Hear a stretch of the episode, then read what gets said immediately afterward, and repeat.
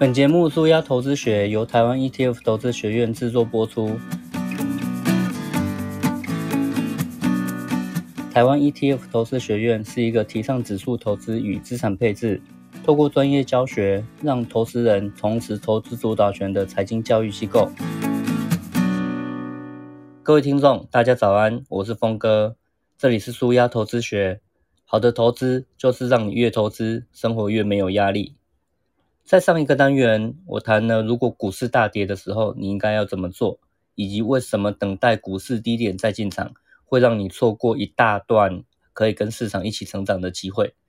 那在这一个单元，我们来谈谈投资海外的 ETF。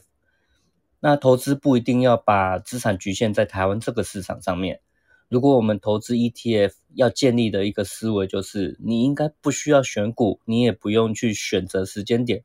就可以获得很好的一个投资绩效。你唯一要做的事情就是长期定期定额的投资，待在市场里面，这样就可以了。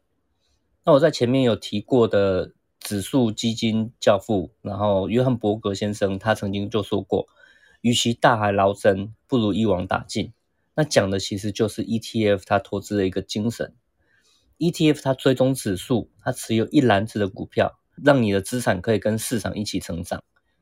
所以课程听到这里啊，也许你会觉得说，哎，我投资了追踪台湾市值前五十大公司台湾五十，它其实并不是一网打尽整个市场的 ETF 嘛。那投资台湾五十就等于把资金局限在台湾这个市场上面了。那既然我鼓吹大家要持有一篮子的股票，为什么前面又花这么多时间在介绍台湾五十这个只局限在台湾这个市场的 ETF 呢？会花很多的篇幅来谈台湾五十这个 ETF，主要是想降低新手投资人他入门的这个心理门槛。毕竟从自己所熟悉的市场开始入手，也可以找到很多比较看得懂的资讯来做功课。但是在了解之后啊，我认为你其实不一定要把资产全压在台湾这个单一的市场上，布局到全世界也是一个很好的选择。那如果把资产全部投资在台湾这个市场，其实你也等于在赌台湾这个市场到底会不会继续好下去。那这样做的风险其实并不低，就好像你只赌台积电这一家公司，或是只赌半导体这一个产业。那如果将来这个产业开始衰退了，或是台湾的产业开始又面临调整，把所有的资产都放在同一个地方，那就会很惨了。并不是我们在赌台湾将来会变不好。而是兴兴衰衰、消消涨涨，总是市场上面常见的一个现象。另外，我们还要考虑的也不只有产业的问题，还有货币上面的风险。如果台币因为货币政策、因为通膨或是其他的因素，例如说房地产哪一天崩盘了，造成台湾的金融业有一个大风暴的话，那台币万一失去了价值，就算你的股票没有受到冲击，可是你所持有以台币计价的这些资产，还是会受到很大的打击嘛，所以与其承担这样的风险，不如我们投资的范围应该要更广一点，让我们可以保全资产。反过头来，我们就可以透过消费来重建台湾的经济。所以，更好的一个投资策略，不是只留在台湾，而是投资到全世界的股市去。那投资到全世界的股市，并不是说要去看好美国，那就美国的股票多买一点，或是看好欧洲。那欧洲的股票就多买一点。如果你还是喜欢或是习惯去把资金集中在某一些国家的话，你其实还是在赌这一个国家它未来会不会持续成长。像是过去有金砖四国，那现在又有印度、越南等等的新兴市场。我们如果回过头去看，会发现这些很吸引人的新兴市场，它的经济成长率当然很高。可是它的经济成长率好像并没有办法反映在股市的报酬率上面。我们都知道各个国家它的经济其实都会有不同阶段的兴衰消长。那有的时候是美国快速成长，有的时候是新兴市场起飞。虽然有起有落，但是全世界的经济其实你如果整个来看的话，它还是会稳定成长上去的。所以我们反而是认为说，按照过去的一个经验，投资全世界。对自己反而是最有利的一种策略。那听到这里，可能应该就会有人问：假设有一天全世界的经济都不再持续成长了，而是每况愈下，那我们应该怎么办呢？那当然，如果你没有信念去相信全世界的经济会长期稳定成长，你其实不应该投资啊。因为投资的初衷就是我们还是相信我们所投入的这个资产，它未来的价值会会高于现在，不是吗？所以，如果你想投资，你应该是相信我们人类这么努力、这么辛苦，然后不断的在打拼，不断的在创造更好的未来。其实，世界的经济在未来还是会持续成长的这个状态。那如果你相信这样的一个想象，你就应该要把资产布局到全世界去，而不是单挑一个单一的市场来投资。如果你也想开始踏出台湾这个市场，然后想投资到全世界的话，那你可以怎么做呢？我们可以先来认识一下追踪标普五百指数的 ETF。标普五百指数它其实是追踪美国前五百大大型公司的这个股票，包括你很熟悉的什么 Apple 啊、Facebook 啊、可口可乐、麦当劳、好事多等等的。那想投资标普五百的指数，台湾有元大 S M P 五百，那它的代号是零零六四六。美国有 SPY 和 VOO 等等都很多。那这一种呃像是 SPY 这一档 ETF 就是我们前面第四单元曾经提过的美国道富公司发行的全世界第一档的 ETF，到目前已经二十八年了，所以它的历史是蛮悠久的。为什么先介绍标普五百的 ETF 呢？是因为我们对于美国市场还算了解。那对于我们来说，它并不是一个完全的陌生的市场。以台湾五十的前十大持股来说，例如说台积电、红海等等的公司，你可能。听过他们在做什么，甚至你有朋友在里面工作，可是你真的知道他们在做哪一些产品吗？你的生活周遭有哪些东西是用到他们的服务或产品吗？那有些什么样的功能，这个你可能就会打个问号了。但是你一定很了解标普五百的前十大公司在做什么，例如说你每天几乎都会用 Google，你手上现在有的就是 iPhone，你打开电脑用的是 Windows 的软体等等的。所以你对美国的市场其实是很熟悉的，只是这些股票在美国的证券交易所挂牌，离我们好像很遥远。但是问题在于说，你每天都在用他们的产品啊，那这也更证明了说，这些乍看之下是美国公司的一个企业，根本就是在全世界赚钱的。你等于是透过美股去投资到全世界了。所以你如果想踏出台湾，开始投资国外的 ETF。那追踪美国前五百大公司的这个标普五百的 ETF 可以是个中继站，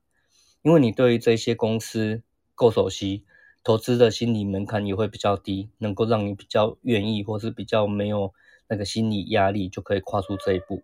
如果你还想要更进一步贯彻投资全世界的这个理念，那我想介绍的是 Vanguard 这一家公司它所发行的 ETF。它的代号是 VT，所以它不是在台湾挂牌的，它是在美国挂牌的。那它的全名是 Vanguard Total World Stock ETF，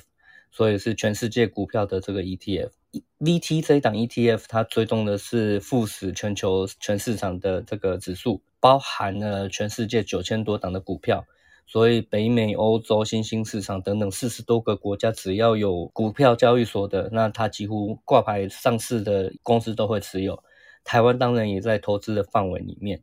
所以你如果点进去这一档 ETF 它的官网去看各个国家的持股比例，会发现说，哎，里面美国占了至少五十。percent，但是我们不需要去太过担心说太过集中在美国，因为美国的市场我们刚刚有讲过嘛，它是以跨国企业为主的，像是 Apple 公司来讲，它的获利虽然呈现在美国市场上面，但是它的营收来源是分散在全世界的。那当你准备好跨出台湾，投资到全世界去，不论你想投资比较熟悉的美国市场的标普五百，还是你想要直接投资到全世界的 VT 都可以。问题在说，那我们要怎么样去投资这两档，并不是在台湾挂牌的 ETF？那第一个，你可以透过国内的券商去办理副委托，让台湾的券商帮你到美国去跟美国的券商下单。